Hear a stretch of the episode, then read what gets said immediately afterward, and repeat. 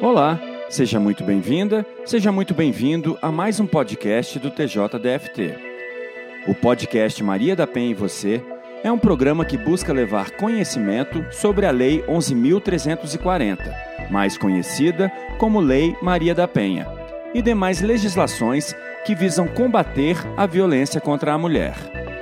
Aqui vamos falar sobre violência contra a mulher, formas de violência aspectos psicológicos e sociais do fenômeno, prevenção e enfrentamento, sempre com o foco de evitar novas violências. Neste episódio, o primeiro de 2023, a servidora do TJDFT, assistente social Márcia Borba, que é supervisora substituta do NJM, vai nos falar sobre o fenômeno da violência contra as mulheres e a intervenção em grupos. Márcia, Antes de falarmos sobre a importância da intervenção em grupo para situações que envolvem a violência de gênero, você poderia fazer um pequeno resumo das características dessa violência? Para iniciar nossa conversa, é importante dizer que a violência contra meninas e mulheres é reconhecida como um fenômeno social e tem suas raízes em fatores históricos, culturais, sociais institucionais, familiares e individuais. A violência contra meninas e mulheres perpassa por questões de gênero, de uma sociedade machista e patriarcal, que além das relações desiguais de poder, tem suas relações baseadas na dominação e exploração de gênero, raça e classe social. Mas enfim, o que isso quer dizer? Que gênero é relacional e não se refere individualmente a homens ou mulheres, mas às relações entre eles e a forma como essas relações são concebidas socialmente. Trocando em miúdos, não é uma questão individual da mulher ou do homem. A mulher não é uma louca que gosta de apanhar e sofrer. Nem o homem é um estigmatizado agressor de mulheres, louco e psicopata, como muitas vezes é comum de se ouvir. Não, são sujeitos socializados historicamente em uma cultura baseada nas desigualdades de poder e do machismo, que é a supervalorização de características físicas e culturais associadas socialmente ao masculino em detrimento dasquelas associadas ao feminino, pela crença de que homens são superiores às mulheres e no patriarcado, que é uma sociedade no qual homens têm papel central, estão hierarquicamente em posição de superioridade em relação às mulheres, predominando em papéis de liderança política e econômica, autoridade moral, privilégio social e controle. Dentro da família, o pai ou figuras paternas mantêm autoridade sobre mulheres e crianças. Então, tudo o que eu falei até agora da sustentação à violência de gênero. E qual é a importância do trabalho em grupo com as mulheres? Conhecemos algumas características da violência contra as mulheres. Agora, vamos pensar o porquê da importância de estas mulheres serem inseridas em espaços grupais. Primeiro, trago alguns fatores de risco à violência doméstica e familiar contra as mulheres. São riscos a mulher está inserida em uma cultura construída em estereótipos rígidos de gênero. Mas o que isso quer dizer? Que é um padrão imposto pela sociedade sobre o que é ser homem e o que é ser mulher. O que, numa sociedade machista, reforça a desigualdade entre homens e mulheres. Outro risco é uma rede de apoio comunitária e familiar fragilizada ou rompida, esclarecendo que isolamento social é um fator de alto risco à violência e ainda banalização, naturalização, justificação ou negação da violência, entre outras, como fatores de risco. Assim, retomando a ideia de que violência de gênero é um fenômeno social e não uma patologia individual, que não é uma questão apenas de um conflito conjugal, mas que sua compreensão envolve fatores complexos e multifacetados, que estão aliados aos fatores de risco citados anteriormente. A partir de tudo isso, entendemos a importância de que mulheres em situação de violência estejam cada vez mais inseridas em espaços grupais, de amizade, de trabalho, de socialização, entre tantos outros. No entanto, aqui na nossa conversa, vou chamar a atenção para os espaços grupais de fortalecimento, empoderamento e terapêuticos, sendo terapêutico compreendido aqui no sentido de mudança, de reflexão sobre si, sobre o outro e as questões de gênero que estão implicadas no seu padrão relacional. No espaço grupal, as relações de interações entre as mulheres nesse contexto representam possíveis mudanças nas relações conjugais, familiares e sociais. Ressalto aqui que o trabalho grupal deve ter como foco principal uma perspectiva de gênero. A intervenção grupal poderá ser um recurso mobilizador para que as mulheres que vivenciam situações de vulnerabilidade decorrente da violência de gênero se reconheçam e reflitam sobre sua condição de sujeito de direitos nas relações sociais, familiares e conjugais. Tal processo de tomada de consciência é um dos fatores fundamentais para a saída de uma trajetória de violência.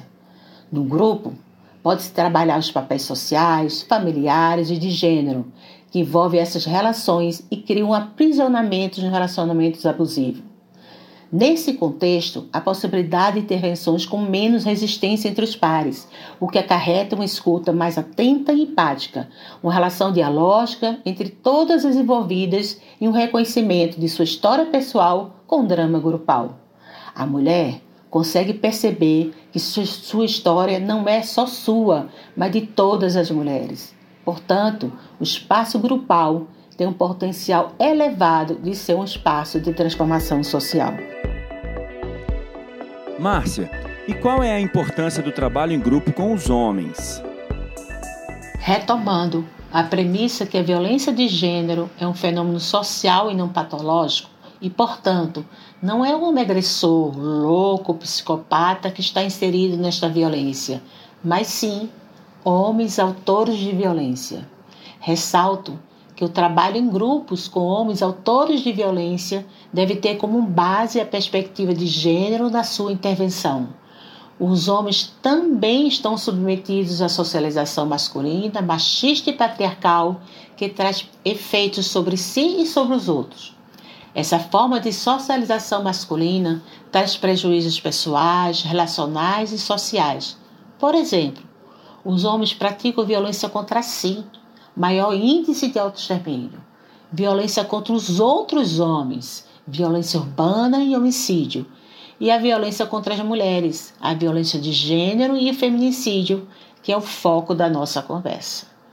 Entende-se que é fundamental tal perspectiva para intervenções com esses sujeitos, pois a partir deste paradigma considera-se que tais homens são propensos à mudança e a um processo de autorresponsabilização. O contexto grupal com homens autores de violência precisa envolver uma abordagem dialógica de transformação pessoal e coletiva, que os levem a se despirem de suas máscaras construídas socialmente e se relacionarem com os outros homens que possam se perceber inseridos em uma socialização machista baseada em relações desiguais de poder e privilégios.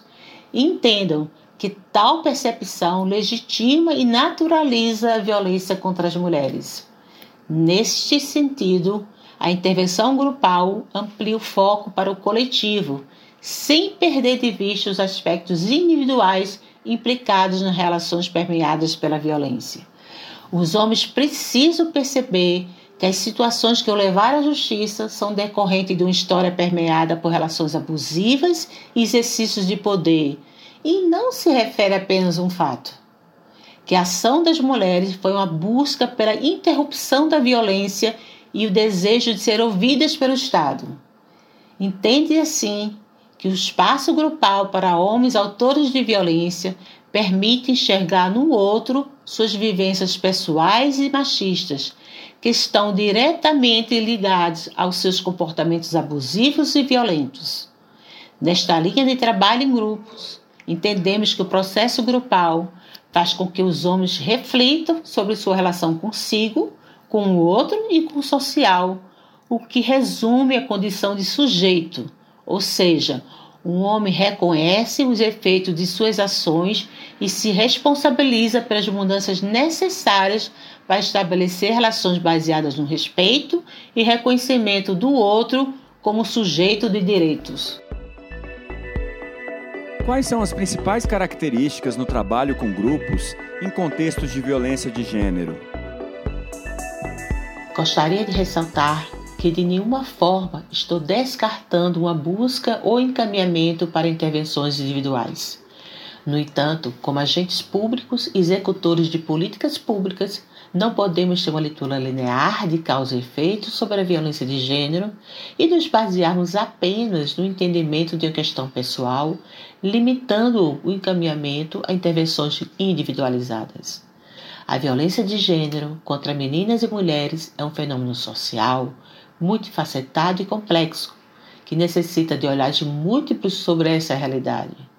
Para uma intervenção eficaz neste fenômeno, há necessidade de conhecimentos de diversas áreas, tais como direito, antropologia, serviço social, sociologia, psicologia, entre outros, bem como de uma ação articulada que envolva diversas políticas públicas de prevenção, proteção e responsabilização. Ressalto que, diante da complexidade do fenômeno da violência de gênero e seu enfrentamento por meio de intervenções grupais, se faz necessário alguns cuidados. Primeiro, a obrigatoriedade de uma leitura de gênero. Noções de intervenção em grupo. Atenção a aspectos éticos, tendo em vista a complexidade das situações, o cuidado com o outro e a conduta profissional capacitação constante na temática, que os atores e atrizes envolvidos na facilitação grupal tenham foco no objetivo institucional do grupo. E por fim, não podemos esquecer a importância de não se trabalhar sozinho, mas executar uma atuação articulada em rede que considere a proteção, a responsabilização, mas sem perder o foco na prevenção tendo em vista a importância de ações que envolvam toda a sociedade em prol da desconstrução de estereótipos de gênero e de padrões hegemônicos de masculinidade. E para encerrar minha fala, gostaria de informar que a rede de proteção do Distrito Federal há vários locais de atenção às mulheres e aos homens em situação de violência que podem ser acessados pelo nosso catálogo de rede de proteção no site do Núcleo Judiciário da Mulher, que está disponível na página da internet do TJDFT. Além disso, no site também contém várias informações sobre os trabalhos realizados com os homens autores de violência para atendimento dos 20 juizados de violência doméstica familiar contra a mulher, como o Manual de Orientações Teórico e Práticas do NJM, do TJDFT, sobre grupos reflexivos de homens, e também o manual Grupo Refletir, sobre grupos reflexivos para profissionais da segurança pública, autores de violência doméstica familiar contra a mulher. Ação inovadora realizada pelo NJM em parceria com a Secretaria de Segurança Pública. O programa Maria da Penha e Você é uma produção da Assessoria de Comunicação Social do TJDFT em parceria com o Núcleo Judiciário da Mulher. Se você presenciou ou foi vítima de alguma violência de gênero praticada contra menina, adolescente ou mulher, denuncie. No Distrito Federal, ligue 190 para chamar a Polícia Militar, 197 para contatar a Polícia Civil na opção 3 para violência doméstica, ou acesse a delegacia online. Muito obrigado pela sua companhia e até o próximo episódio.